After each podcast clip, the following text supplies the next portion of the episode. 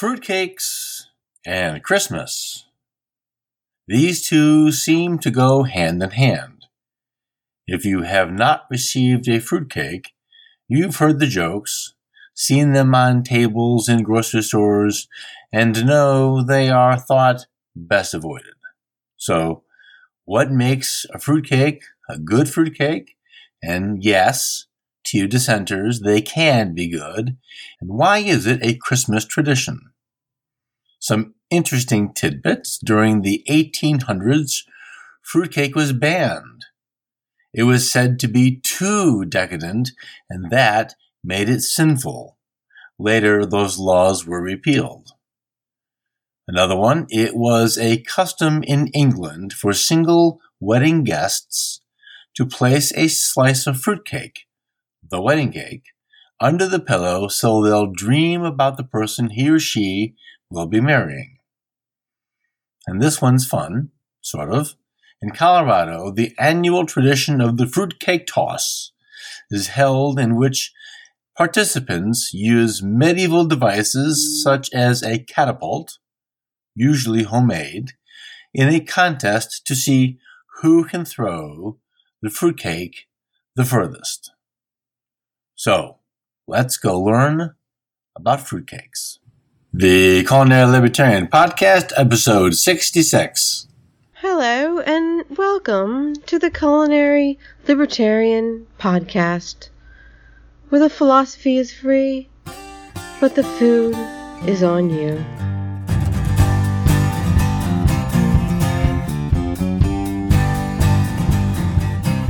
Hello, folks. Stan Reed here, the Culinary Libertarian.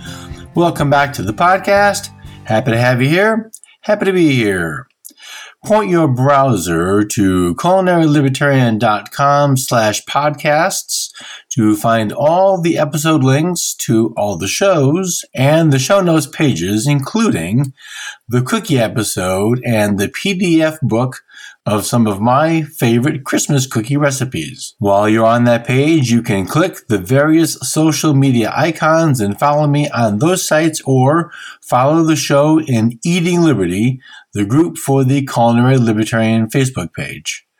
From that same podcasts page, click the support hyperlink and you can help keep the show going with donations through Patreon, PayPal, or Bitcoin or purchase a coffee mug from my Cranky Without Coffee mug store, also linked on that page.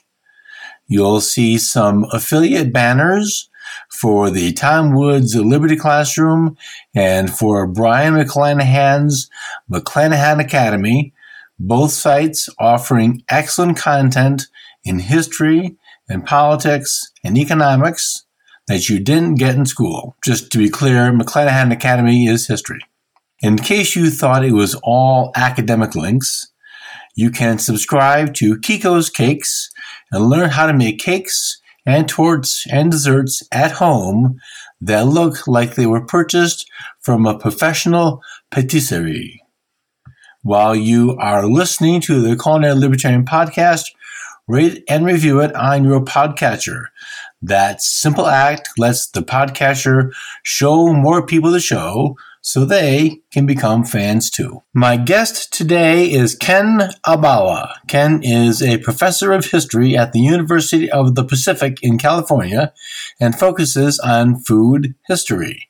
Ken is the author of 25 books ranging from noodle soup to academic books about the culinary and cultural history of food. Ken is joining us today to talk about fruitcake. Ken, thank you very much for joining me today on the Culinary Libertarian Podcast. Thanks for having me. So, before we get into our Christmas topic, which is going to be fruitcake, and yes, yes, before you all turn off, this is going to be more interesting than you expect it to be. And for that reason, you need to stick around. Uh, give us some of your background into either culinary or history and what's going on in your world. Sure. Um, my name is Ken Albala. I'm a, a, professor of history at the University of the Pacific in Stockton, California. And um, I'm a food historian in the broad sense of that term, meaning that I study pretty much anything to do with food, um, provisioning, um, people's attitudes toward it, toward food, their dietary ideas, their religious ideas, their um, serving modes, uh, but also a culinary historian in the more narrow sense, in that I cook historic recipes um, and want to know how they were done and what they tasted like and um, recreate them. Well, now cooking historically sounds very interesting. So we're going to have to we may have to have you back to talk about that because I I think there's a a lot to mine there. There certainly is. Yes.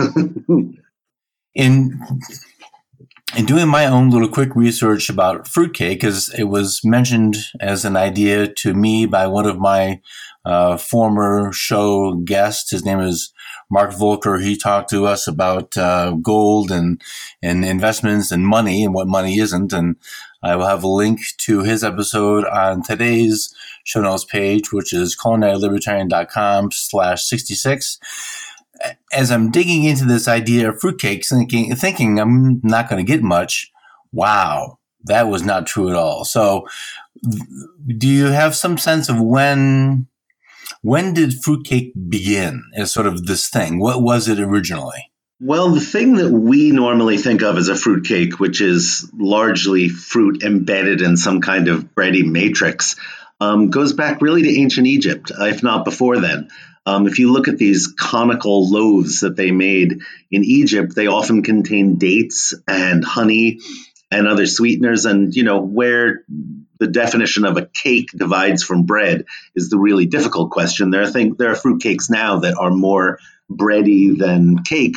But I think, you know, as long as we don't quibble about that distinction, because they didn't put fat into their breads, um, there's there's fruit cakes going back to um, you know, several thousand years BC. And, and not only um, there's no recipes for them per se, but the equipment to make them, and sometimes the actual breads survive. Uh, they buried them with people in tombs, so um, we know that they were putting fruit in kinds of bread cakes um, from the very earliest civilizations.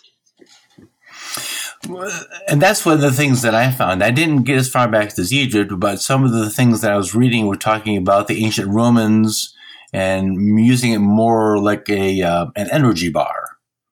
Yeah, the Romans did have things like that. Um, they were they were uh, you know sort of the ancestors. They weren't very heavily spiced. We often think of fruitcakes as being you know laden with uh, so-called Christmas spices, meaning cinnamon, nutmeg, cloves, ginger. Those would be um, medieval. Um, and and the, I think the pan forte of Siena is a wonderful a surviving remnant of that era. It's really it just means strong bread um, or pan pepato, which has got pepper in it also. Um, but the Romans had things sort of like that, but which they sweetened with um, honey or um, grape must, um, which is called sapa. It's kind of the ancestor of balsamic vinegar, but not sour.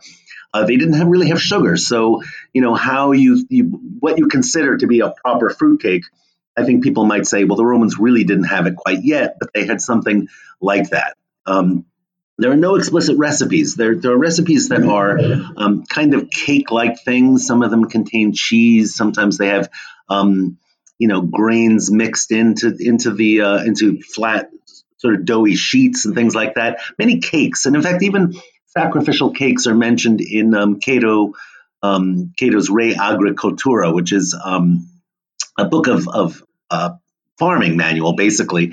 Um, and there's a handful of sacrificial cakes in there, which, um, you know, they're, they're not quite fruit cakes, but I think by the time you get to the Middle Ages, they're definitely there. One of the things that, as I was talking to Mark about this and started thinking more carefully about this idea, uh, on my blog, I've got some different uh, posts about various spices because uh, that was interesting to me to sort of write about cinnamon. But in reading about how these spices um, came to be known around the world, there's a very interesting and a very violent history of spice trade. And so I, I think that getting spices in a thing, I think adds a level of expense to the product and dried fruit uh, especially exotic dried fruit, fruit that doesn't grow where you are. So where now to us going to the store and buy and choosing from one of different 70 different boxes of a snack bar. Uh, in ancient Rome, you don't really have those choices and is probably yeah. something that's very expensive.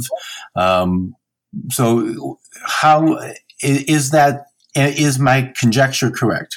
Yeah, I mean the spices are an enormous factor in making fruitcake, and I, I, would say so is sugar. You know, sugar is among those spices, and it depends on the period you're talking about um, when they are expensive and valuable and markers of social status.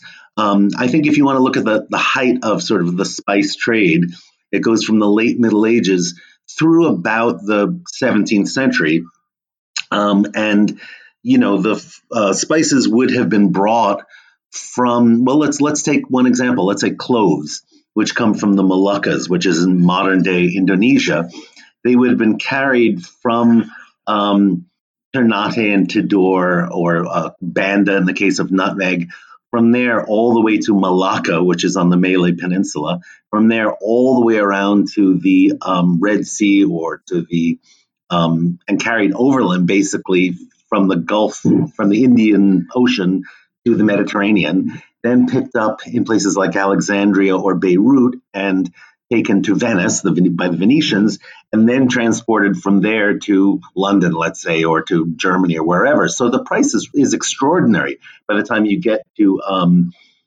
to anywhere in Europe. And you know, there's there's various reasons people use spices. Partly they're this marker of wealth. There's also a medicinal logic, as most of them are hot and dry and burning and act as a medicinal counter to uh, cold. So that's why they're used in in wintertime. And um, and I think also they're um, you know they're they're just associated with exotic, far off places. Europeans really didn't know where they came from yet, um, not until the Portuguese actually get there directly in the 16th century. And what I find most fascinating about this whole history, and obviously, uh, you know, a, a fruit cake, the fruits are, are not really expensive. It's the spices and the sugar that are the expensive part. But what's really interesting to me is that once this direct route by the Portuguese to uh, Goa and to uh, Malacca, and then even, you know, as far as uh, Macau and China, and eventually even Japan, the um, the goods are come in much larger volume. The the Portuguese are are interested not in lowering the prices because obviously this is you know their their wealth. But once they they start coming in in much greater volumes, um, they don't really act as a marker of wealth anymore. You know, once everyone can drive a Cadillac, it's no longer a big deal, um, and they kind of lose their status. And by the, about the middle of the 17th century, they get marginalized into desserts. I mean, we would not think of sprinkling cinnamon and nutmeg on a chicken. Although you never know, maybe you know a company marketing um, you know pumpkin spice will eventually figure out a way to put it on everything. But but that would have been pretty typical in the Middle Ages and even into the uh, Renaissance period. You know, uh, cinnamon and sugar on your pasta or sprinkled on a chicken or on a roast is really pretty common. Um, but by the 17th century, those things and, and, sugar as well get marginalized to desserts. You, you, you, you don't doesn't even sound good to think about.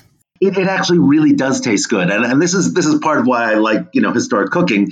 Is when you say this to someone, they think, "Wow, that can't make sense," and when you taste it, it actually makes complete sense. Um, I think you know you have to trust that people in the past knew what they were doing, and they put flavors together that might be uncommon today, but they are um, but they're good. And and I think you know in the case of fruitcake is a is a perfect example of things that would I don't know whether they would seem incongruous, but they but they seem to be over the top. I mean, you know, you take your typical fruitcake, which has got you know just the barest amount of flour and butter, let's say, or some kind of fat, and then it's just loaded with a riot of fruits and a riot of spices. Then it's often soaked in alcohol afterwards. And you think this has got to be over the top but that's exactly what christmas is about. You know that's that's the you know the flavor riot that you want when it's cold out. You want something that's fortifying and really strongly flavored. And, and i think there's a there's a very good reason it's lasted this long. You know at least in some form it's survived the past uh, six centuries let's say um, is that despite people's maligning fruitcake it actually does taste good. And, you know, we shouldn't think of the, you know, the, the very bad versions that are out there. The well, some of them can be. Know, fruitcakes, which can be dreadful. Um, let's go back for a second. I want to you, you, you brought up something about the the sort of the derivatives, the panettone and the panforte and the stollen. But I was reading something, and I'm looking for my notes here. But I, the at the at the end of the harvest, especially the nut harvest, uh, it seemed to be a tradition that some families or some communities would make a nut pound cake or nut fruit cake and save it till the spring of next year, and then to eat it as sort of a uh, a good omen or or good blessings onto the next harvest. Yeah, well, I don't know specifically about the details of that, but I think it is important to distinguish some of the things you just mentioned. Um, a pan panettone is actually really a bread. I mean, it's it's got sugar in it, and it's light and fluffy, and it's it's um, leavened like a bread with a natural um, leavener, but that won't last all year. Um, I think what you're thinking, and Stollen also, Stollen will go will go stale. you know, no pun. Um, in um, you know, because it's got it's basically a bread that's sweetened and has eggs in it and some pieces of fruit, but it's very light and and lovely. And those those uh, panettones, like from the area of Milan, you know, basically. Um, but what you're thinking of is probably Panforte of Siena, which is a fruitcake and it's flat and dense. And at least the claim is that this goes back to the Crusades, that they could carry this with them and it wouldn't go bad. And, and whether that's true or not, I think that the you know, the preservative power or, or the logic, let's say, of, of preserving fruitcake is definitely there. If you dry the fruits, they're not going to go bad. If you add sugar, you're again stopping, you know, bacterial uh, contamination. And then, um, you know, you add nuts and you add uh, alcohol to this and, and stuff. And it, of course, it's preservative. It's, you could last you know, you can keep fruitcake indefinitely. And if you really don't like it, you just hand it over to your relatives and get it back and forth every year, which is, you know, the ongoing joke about it. But I think that's the, the original logic of fruitcake is that it's meant to um, preserve the fruits. Absolutely. So, how then did it turn into a Christmas thing as opposed to an end of harvest thing? Well, I don't think you'd be able to um, preserve the fruits at the end of harvest because, I, I, mean, I don't think you'd want to consume them then because let, us think that you have, I don't know, um, figs and apricots and raisins and things like that, you're going to be making them uh, in the course of the summer when those things are ripe. And basically, you'll put them out in the sun and let them dry, or you'll candy them, which means you just keep cooking them down in sugar over and over. And some things, you know, that are really medieval still linger around like that, like angelica, for example, which is a stalk. It's sort of like a celery stalk it doesn't the, the commercial brands you can buy today are dreadful and i think that's the, the little green squares that everyone gets terrified of when they when they eat fruitcake. But it's but it's candy you know in the same way that you'd candy cherries or you'd candy uh, any kind of fruit um, home fruit even. And and i think that the um, you know so this is not something that you would make you would consume at harvest. You'd candy those things and dry the fruits and everything. Then you'd make the the um, cake. And you know ideally you keep it for a long time. The flavor improves. Um, you know, they the flavors meld, the spices permeate the whole thing, and if you're dousing with it with alcohol, it gets this um, you know wonderful aroma and perfume of whatever whatever you're adding to it. Um, so so it's not something you consume right after the harvest. You, ideally, Christmas or maybe even you know in the course of the the whole following year as I was reading through, uh, looking into I, I, ran the idea of feeding your fruitcake was a really fun thing to find. And this was on the Swiss Colonies website. And I'll put a link to that on the show notes page. But they're talking about feeding it with alcohol to keep one, to keep it moist to keep it, at least you keep you entertained, but, um, that's something I've never heard of before. Now I know that uh, we've made stollen uh, when I worked at a restaurant in Tallahassee, and we soaked our already dried fruits in. I can't remember. I'm going to guess it was a combination of probably Grand Marnier and brandy and rum, um, and let them sit there for a good month before we put them into the stollen. And it, it's you know it's not kid bread, but it was really good. So yeah, this just Well, this is like the feeding the this fruitcake is a little different because you actually wrap it in cloth and you you just douse it, you know. And every I think it's every few weeks you you you know add a little more alcohol to it and it absorbs. And the logic is that this the, the thing is not going to dry out. Um, and that it will absorb and mix into the fruit and the cake and everything.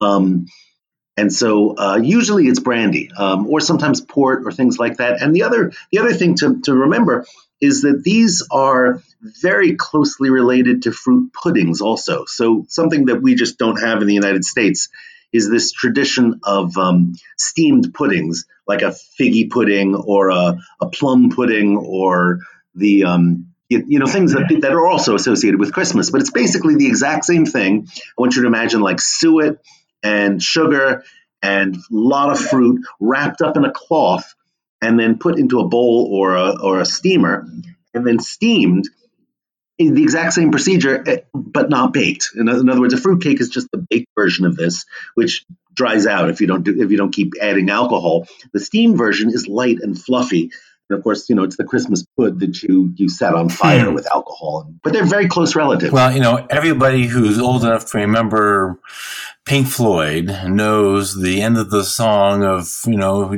how can you have any pudding if you don't eat your meat? Now, Americans hear that, exactly right. we think Jello brand pudding and don't really understand that no, no, to no, no. the English that's not what pudding is. And I was reading on a website and I've lost the name of it, but there was a suggestion that the figgy pudding in the song We Wish You a Merry Christmas is referencing that plum pudding that would have been so popular among the English at the time and something that I think Americans probably and be, judging on the reaction of my two kids and my wife i think most americans aren't too keen on a plum pudding because it's it's denser and richer and yeah. sweeter than they expect it to be. Well to clarify the, the word pudding is used in many parts of britain just to mean dessert. They don't the dessert is just not a it sounds sort of um, pretentious to say dessert because it's a French word. Um, so pudding, if you're in working, you know, working class, and especially for Northern Britain, Britain, just means dessert. But in a more specific sense, it means something that's in a casing that's cooked. So think of haggis is a pudding. You know, it can have meat in it. A sausage is essentially a pudding. It's something that's in the gut of an animal or in an intestine. Um, uh, when that is why they say black pudding when they refer to you know blood sausages. So so it's a it's a completely generic term. It's something very specific, but it has nothing to do with the pudding that we think of as you know chocolate pudding and vanilla pudding until maybe the 18th century they start applying that term to it. Um, but but that's a totally different branch of what it what it would be, have been. The original pudding is um, is the fruits and the uh, you know, in in a suet and flour mixture and then steamed. And it's actually really interesting. I mean, it's it's not heavy at all. It's actually much lighter than fruitcake, oddly enough. Um, and you know, the other confusion is that meat can go in them. You know, when we think of mincemeat today, we think of like fruits in this sort of you know syrupy goo. Uh, but it definitely the original ones included meat in there well, well. and suet. Right, right. Well, it's beef fat instead of butter, so it's not really you know that different in, in the end. And the and in fact, I have to say, yesterday I made a suet crust on a pie, which is basic basically like a mincemeat, and it's so it's lovely. It's just so much more flaky and flavorful. That actually sounds and, good. Um, it's just something we don't do in this country. I'm not sure why, but um, there it is. well, if you don't know, I don't know who does. Yeah, I don't know why we, why it's it's gone out of fashion. I think um, you know it's we certainly have a cattle industry. Oh, we have plenty of fat to go around, um, and I'm not really sure you know apart from industrial uses what they do with it. Um, you know, or and they put it in bird feeders. But you know, apart from that, we just don't really cook with suet. It's it's just beginning to appear in like restaurants and um, for reasons that I don't really understand. My grocery store now carries suet. You know, so it's just which is fine. But I don't um, I don't really know why that's happened. I I'm going to uh, I'm this is 100% conjecture for anybody who wants to know. I'm going to blame the government and lobbying. Uh, this is an this is an FDA USDA problem. Back when Ancel Keys did his faulty study about diet, and oh my gosh, we need to get rid of this because I think You're probably right. was a time when it was very when it was very very popular. Well, I can, I, can. I can tell you your suspicion is correct in insofar as lard was very, very consciously attacked by the people who make um, oleomargarine and eventually the things that that we know for a fact now now that tra- you know trans fats are really really bad for you but they were marketed as being you know the great replacement and who wants to eat lard which is going to make you fat but eat this fat is fat you know and you're absolutely right to point to Ancel Keys as, as the origin of uh, you know the Mediterranean diet and this idea that if you have unsaturated fat and olive oil and margarine, that's going to be good for your heart. Whereas you know beef suet and lard and all these other things, which we have tons of anyway, are um, are bad for you. That was definitely a government driven um, policy, and of course the the doctors who made came up with this idea were completely and utterly wrong about margarine. You know. And, and many things, and that I've actually got a couple of episodes about those general things. One of them is the food pyramid, but Yeah, of course. um, that that could be that that is an entirely different rabbit hole. Yes, it is. It is. But it's but you know, I think how it bears upon the topic of fruitcake is a classic fruitcake does have animal fat in it. Um, and the flavor is different. It's more deep. It's more um, meaty, to, to li- you know, to, for lack of a better word. Um, not that butter isn't wonderful, but butter is also, uh, you know, an animal fat, you know, and it's saturated. But um, but it's kind of a shame that we don't use suet. Hmm. We're gonna have to do some talking. I'm gonna figure this out because this sounds interesting. But um, one of the things that, and I knew this from just being a, a cake maker and a recipe reader, that um, I'm, I'm not sure when. I'm going to guess maybe the 1800s. The English turned the fruit cake into a wedding cake, um, or at least a cake for. Uh, grand festivals and celebrations, but the reason the fruitcake stands out to me is because it was covered in fondant. And that was what I was looking for, was information about fondant. But now these two things are going together. So fondant is both visually attractive, although personally, I think it's just terrible, but it, it serves the very useful function of holding the stuff in, including the moisture. Yeah, I don't I don't know where our idea of a wedding cake developed as this, you know, white, light, fluffy thing with buttercream, and I, I despise those kind of cakes. Um, you know, it's the last thing on earth I ever want to eat. Um, a fruit cake, and, and and again, I don't know exactly why became the tradition in Britain for weddings. Um, sometimes they'll actually have a bride's cake and a groom's cake, and the groom's cake is often smaller and fruit rather than and darker. Um, and the other thing that I think is maybe worth mentioning is that there's two very fundamentally different kinds of fruitcake. One is the older, denser, mostly fruit or set in a light, kind of eggy, uh, bready cake. The other one has got molasses in it. I think that's another very interesting part of this whole story that we haven't looked at. The molasses is, a, of course, a byproduct of the whole sugar industry and getting rid of molasses, figuring out ways to put it into cakes and um, you know confections and make candy out of it and do things like that. I think that's where the the dark brooding fruitcake that we think of comes from. Um, in Britain, they didn't use molasses as much as treacle, and treacle is a little different. It's really Right. a descendant of medicine. It comes the word itself comes from theriac, which means a, um, a sort of all-purpose drug that was supposed to have been invented by Mithridates, who was an ancient king who took a little bit of poison every day so he could build up a tolerance. So when the day came that he would be poisoned, you know, by an enemy, he'd be able to to, to live through it. And um, that, that recipe for theriac, which was dozens of different exotic herbs and spices and things, um, came down all the way through, and the word in English becomes treacle, um, which is dark, you know, sort of. Uh, I don't actually know how they make treacle now. It's not the same as molasses. It's similar in that it's bitter and dark, um, and it gives you know the the ideal fruitcake. It's really dark, um, uh, deep flavor, um, which I, which I find really fabulous.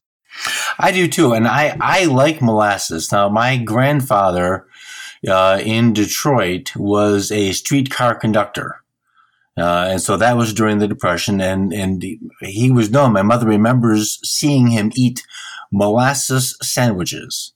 Wow. Now, so I tried them. Now, so molasses is bitter, and not everyone likes bitter. One of the things I discovered uh, as a wine taster was that uh, in my crude calculations, about 75% of people can't detect bitter, which I thought was interesting. Let's take a moment out for a word from one of my affiliates.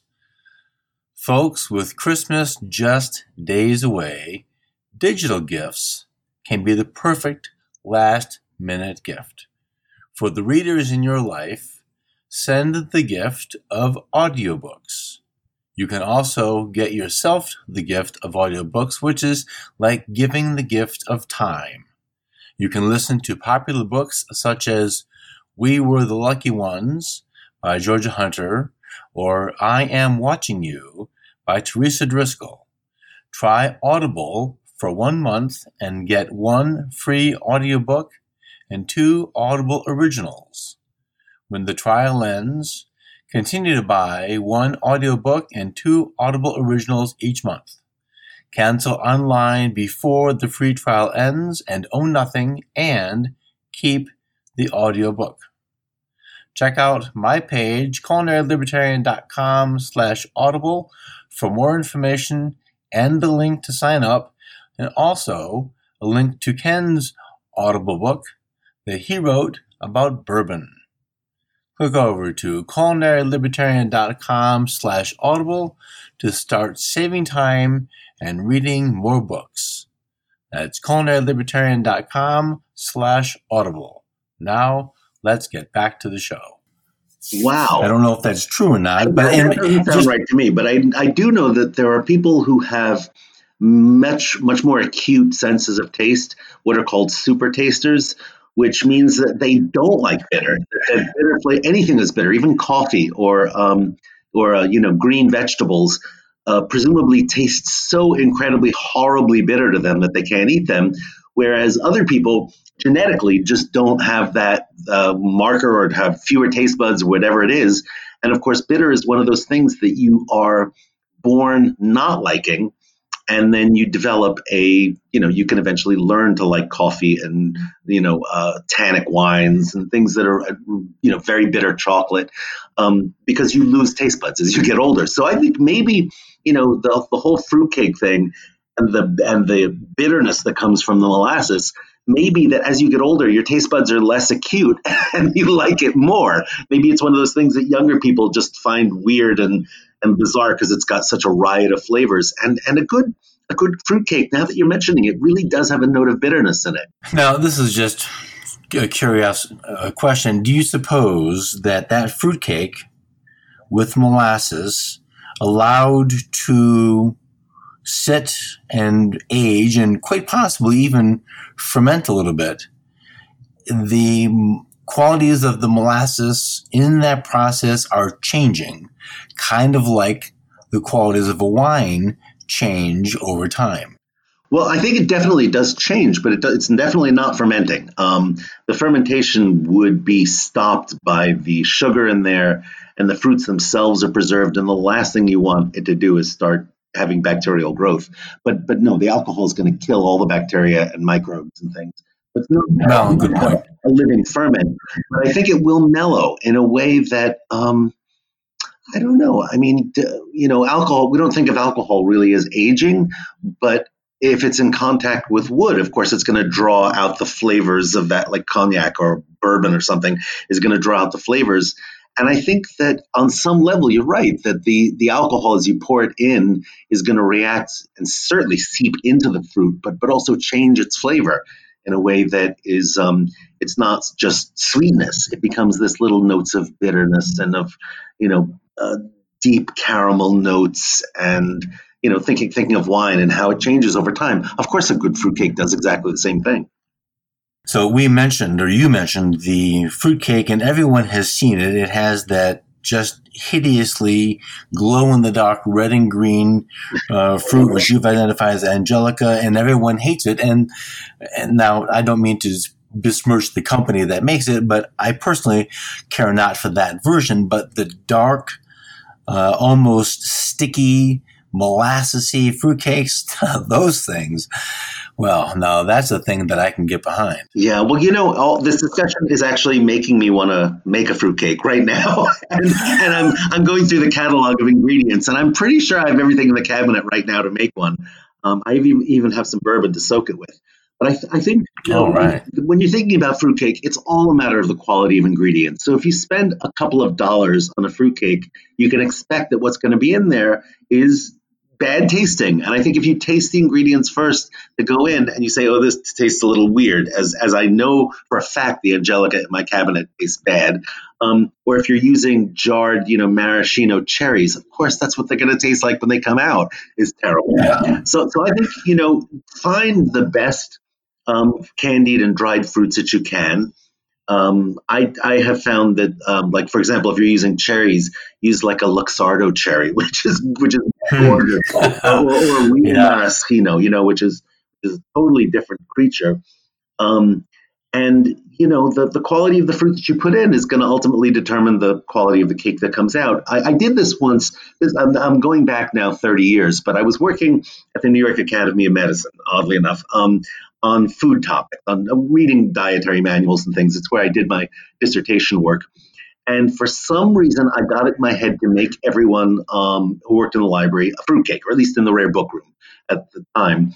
And I must have made a dozen or so. I may, maybe brought four or five for the people, you know, who the librarians who were there. And I didn't follow a recipe. I just kind of threw things together. Um, really good fruit. I, I'm guessing that they probably cost about $15, $20 of each as I made them because I just bought really good dried fruit um, in New York. I was this is New York, obviously, and um, I've never been able to replicate that again. Oh man. I just threw in the ingredients, and there was you know a little bit of leavener, and it was soaked with whatever alcohol. I, I don't even remember what I found, but. Um, but I'm pretty. I'm tempted right now to try after we're done talking. Well, my my daughter last year, and we didn't uh, act hastily enough to get it done. Wanted to make a fruitcake and insisted on getting that candied fruit stuff from the grocery store, which we still have, and I'm sure is just fine. But as as we're talking and I'm thinking about this, I think I'm going to uh, we'll continue our project, but I'm going to change my strategy, uh, and I've got plenty of quality dried fruits here with natural colors and nothing nothing that glows in the dark or uh, you know makes the Geiger counter go off and I think we're going to do this the right way because I'm interested in doing it but if we're going to make it we ought to make something that we want to eat Absolutely, absolutely right. And, and and you know, as in anything with cooking, the quality of ingredients you put in will determine the end result. And if you have Absolutely. to doctor it up, then it's not, you know, it's never going to be that great if you start with bad ingredients. Right. Well, that's that is in in most crafts that's true, but what I know the most about is cooking, and that is absolutely the case. All right, I want to switch gears here a little bit since this is the culinary libertarian show. I want to ask you uh, just a series of short answer, kind of interesting and fun questions. Sure. Uh, of the five flavors sweet, salty, bitter, sour, and umami, which one do you enjoy the most? That's the hardest question I've ever been asked. Um, I would have said um, sour up until fairly recently, partly because I just love, um, I don't know, I could put lime on almost anything. Um, I, I, I just, sour things are, are my favorites, um, obviously. But I think in recent years, I've been spending a lot more time on umami and thinking about the thing, the ingredients that, that make it. Um, specifically, katsuobushi, which is you know the inosinates are a little different than than, um, than um, glutamates, but they work together. So one you get from kombu, the other you get from fish, but basically they give you this bomb of, of umami. And I so I've been working on this for oh I would say about four or five years. Um, and in fact, I did an article. It's a long, long story, which I won't tell you. But I was on a Japanese TV show learning how to make katsuobushi, and I told that story in an article that came out in Gastronomica in the current issue, actually. Um, so I would say um, I'm an umami person um, foremost, and I like playing with seaweed and uh, tomatoes and parmesan and beef and things, putting them together in, in odd ways that um, that accentuate this.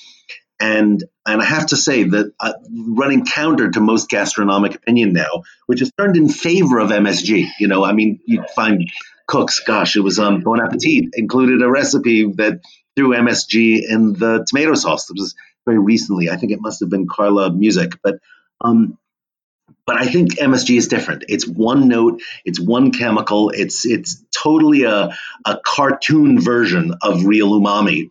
And I think if you start throwing it into things, you're going to find that your taste buds get blown out. It's, it happens when you eat Doritos, right? When you, you taste the MSG and then suddenly nothing else has flavor and you try and eat a carrot. It's like, oh, this is boring. I need to throw more some MSG on it. But I think it's very different when you get it from natural sources, not because it's a different chemical. It's, it's the same chemical, um, although they do add a sodium uh, atom into the, the glutamates to get it in stable form. Um, but I think when you get it from natural sources, it's combined with all sorts of other th- flavors so that it does. It, it's a far more complex thing. It's like it's like you know one note compared to a whole orchestral suite of sounds. Um, it's like a Jolly Rancher apple flavor compared to a real apple. You know, there, there's some weird thing similar to them, but the one chemical note is much simpler and much much less complex. And and then the other thing, which which I think adds to this whole question, is that um, flavor is not just five th- five notes. In fact, that's what's happening on your tongue. What goes on in flavor happens in your nose with volatile chemicals, and it happens largely in your brain, right? I mean, what we think is happening is the the simple taste, you know, the five tastes, the aromas, the mouth feel, because obviously, you know, fats and crunchy things, things that are spicy. That's that's not included as a flavor, but that's a that's a uh, you know a tactile effect on your tongue and in your mouth and in your the rest of your system. So that and temperature. So there's so many different variables that go into taste that I think we um we as gastronomers do ourselves a disservice when we don't go to the level that say wine tasters do. You know, a wine taster will talk about mouthfeel. Um, they'll talk about viscosity and the legs or the, you know, so they, they have a much more um, rich way of describing what's going on in their mouths. And I think that's why wine tasting is miles ahead of um, gastronomy.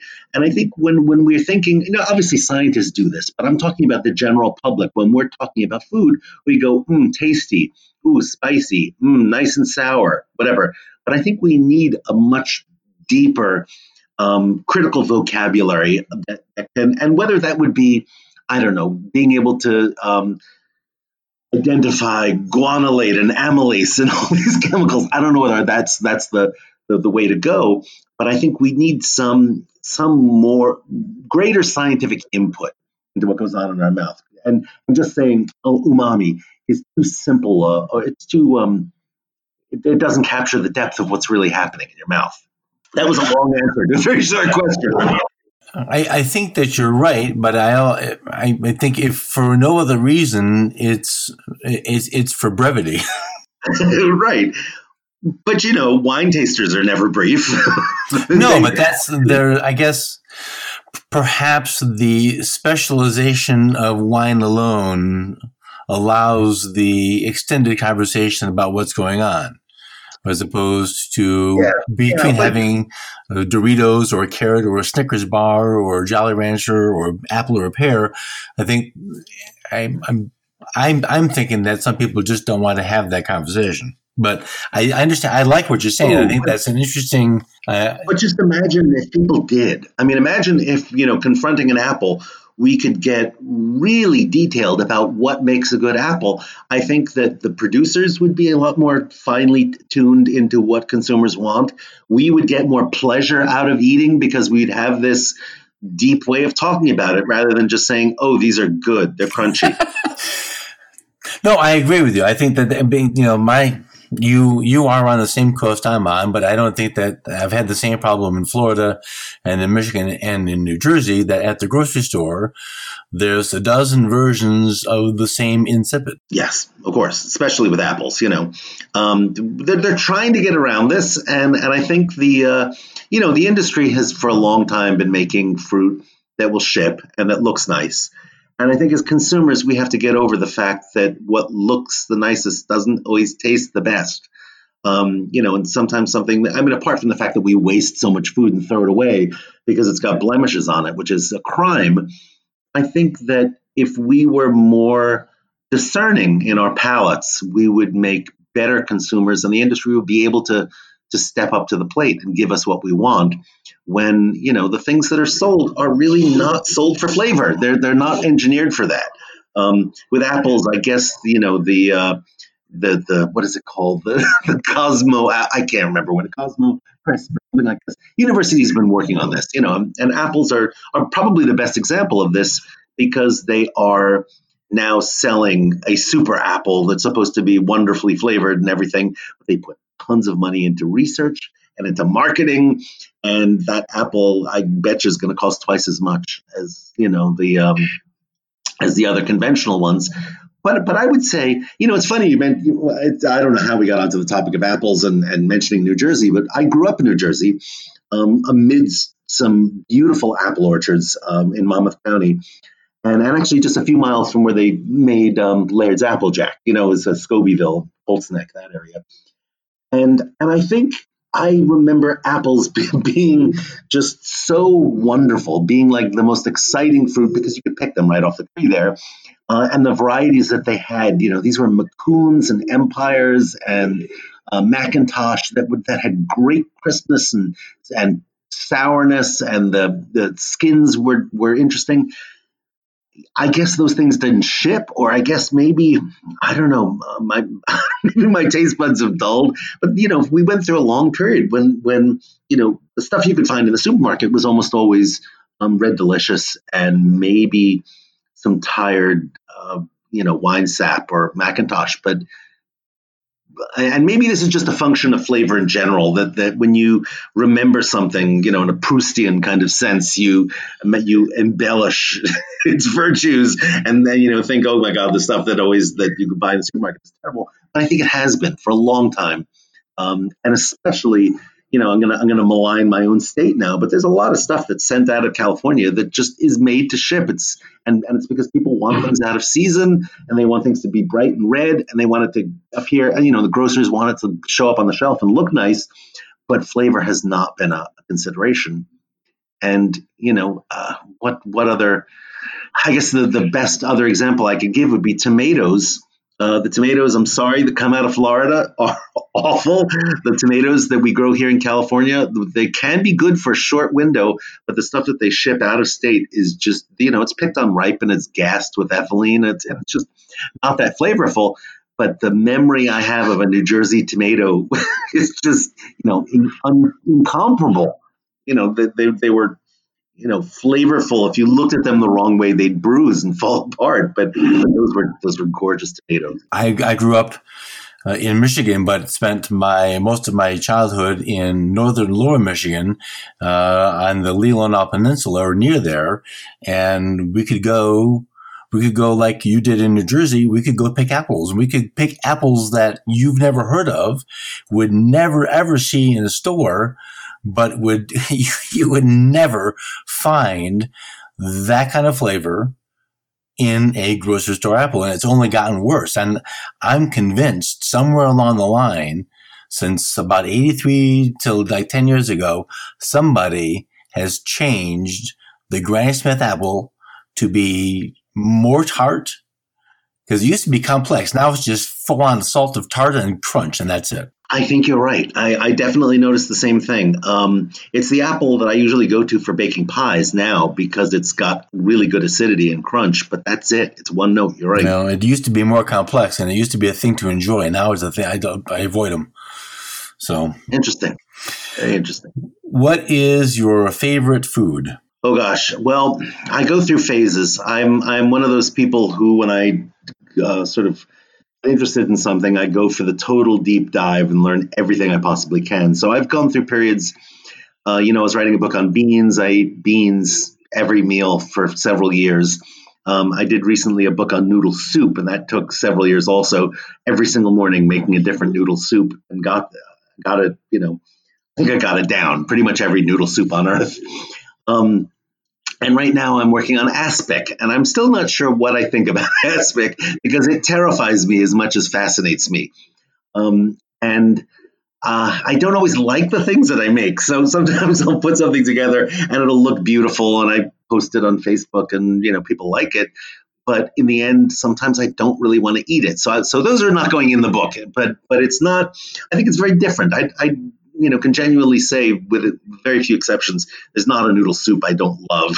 Um, and I've gotten really, really good at making it. Um, but aspics, I still have a long way to go. So I'm so I'm not going to say it's my favorite food uh, right now, but um, but it may become so. Um, I've only been doing this since the summer, so it's only been a few months. But what is your least favorite food after aspic? Um, I, I actually I think I am born with a great disadvantage on Earth because I like everything. Like there's there's actually no type of food I won't put in my mouth uh, happily and enjoy. But there are a few things that I think are I would rather not eat because they're usually pretty bad. I think mussels are on the top of my list um, because when you get a good mussel, it's wonderful, and I and as a as a food, I love them. Uh, but so often mussels are just kind of skanky, and I just don't. I've tasted so many bad mussels that it's something I just don't really want to eat. Um, and I would say also likewise with oysters. Um, when oysters are good, they are probably toward the top of my favorite foods. Really good um, mussels from New England um, or chincoteagues or from, from the Chesapeake Bay. The mussels in California, uh, the oysters in California, I think are terrible. They're they're like just they don't. I don't know. There's something. They're too big and they're chewy and they're kind of bitter and nasty. I don't know. Those those I don't like. And the other thing, I know this is I'm answering this more than I need to, but um, but I go. I have this weird relationship with coffee. I want to love it so badly that when I see a coffee shop or even someone's talking about coffee, I'll go out immediately and find coffee, but I don't drink it on a regular basis. I don't really like it that much. Um, you know, it's just just one of those things. I'm a tea drinker, so and I think coffee just leaves this dreadful flavor in your mouth afterwards. And maybe, maybe that's my real aversion. It's not the flavor itself, because um, I like coffee and other things, but it's the aftertaste. And I suppose that's why I don't really like raw onions either. It's, it's the aftertaste. What gets you excited?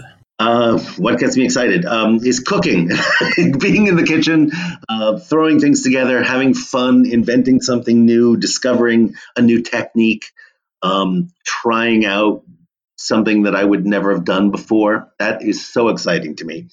Um, the other day I was I had this idea and I'm not, not sure where it came from, but I was I think I must have heard someone talking about the feast of seven fishes. You know, you put seven yeah. fish together on coming up Christmas thing. Yep, exactly. For an Italian American households, they don't really do it in Italy. I'm not sure why. It's an American thing, but um, so I decided to make an aspic out of these, and I got some tuna and some trout and uh, dried scallops, pickled herring, anchovies. Um, I think there was salmon in there. Anyway, there were seven uh, of these things, and arranged them nicely in a bowl and poured over some rosé with gelatin. So I got an, an you know kind of aspic out of this, and um, it was really good. like that worked. I put it on a bed of lettuce and then you know put some dressing around it, and that was some. Um, that was fun. Uh, what turned you off? Oh gosh, um, people telling me what to eat and saying that I shouldn't be doing X, Y, and Z, or this is bad for you, or this you shouldn't eat that animal, or do you know? Because obviously my priority is flavor. You know, everything on earth there will be ethical reasons not to eat, including you know the carrots that are picked by people who are paid bad wages. So I so what turns me off is when other people um, diss your your what you're about to eat or have complaints or whatever. And not that those questions don't interest me; they do, and I think we should think about them. But ultimately, I think um, you know, let people enjoy what they eat, and don't don't criticize it. You know, enough. I agree. What sound do you love? Which sound? Um, the bassoon. I don't know how to play it, but, but if I had to play a, a, double reed instrument that was ridiculously expensive and difficult to play, the bassoon is just, I don't know why it thrills me. you know that lovely passage in the Messiah where there's the, there's a bass line that just goes boop boop boop boop boop boop boop boop boop boop. You know, I love it. It's a good line. What sound do you hate? Leaf blowers. That's it. The, the most annoying sound on earth. And, you know, people do it. In fact, the guy next door, um, you know, hired a someone to do their lawn and they blow the leaves onto my lawn. So this so next door looks fine. My lawn right sitting right in front of me is covered in leaves because they blew them from over there. Trying to drum up business. Yep. What's your favorite food indulgence? Favorite food indulgence and i guess that excludes alcohol but um, i really love potato chip. I don't know why. There's something they're, they're just a perfect food you know? The crunch the, the saltiness the yeah of salt and vinegar potato chips god those food doesn't get better than that. There was uh there's actually the second time that potato chips has been the answer the biochemist and i forgot the brand name but there's this particular potato chip he gets in his part of pennsylvania and he knows it's full of you know bad say, seed or grain oil and all sorts of chemistry yeah. on the outside but he doesn't care it's just that good so i understand all right. So, um, how can people find you and follow you on social media? And what book recommendations do you have, either your own about noodles or about food history? Gosh, well, I can um, be found pretty much anywhere. I have a blog. Um, I put most of every most of my activities on Facebook, um, but I've also got an Instagram account and a Twitter account, and um, and you but I you can find me anywhere. Just Google me. Um, and if you are interested in the books that I've done, um, I've got either um, written or edited 25. So wow. depends on what you're looking looking for. You know, if you want an academic food history, I've got those. I have a few cookbooks.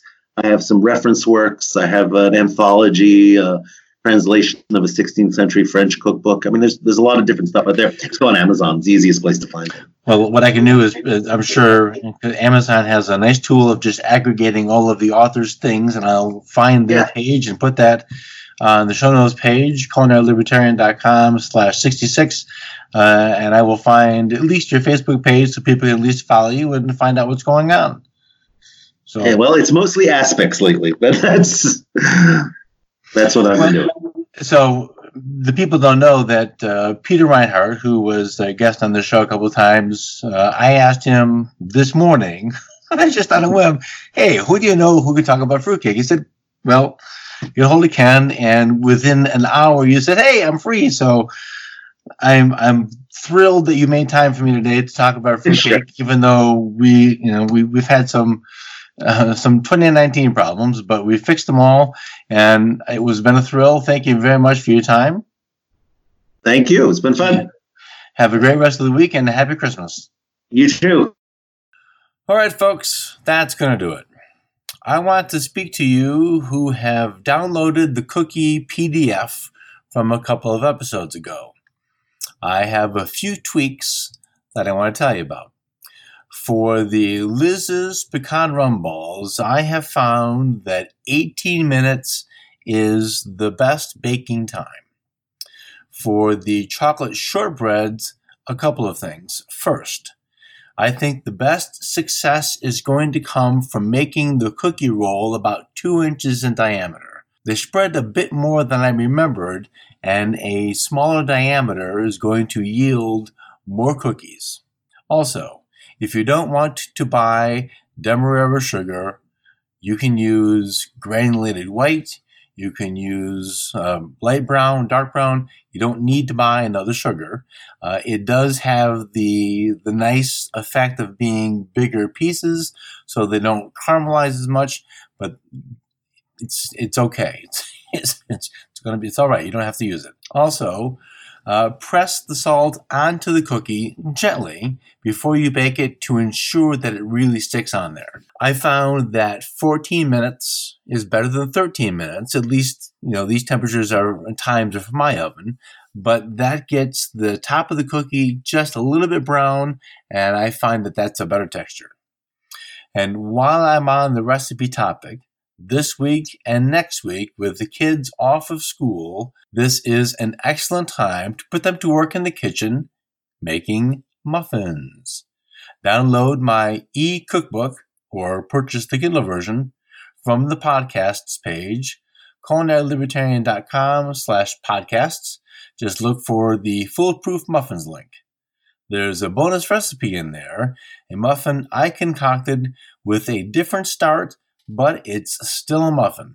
It uses cream cheese as the base instead of melted butter, and it's good. Have a Merry Christmas and a great week, and I'll see you soon.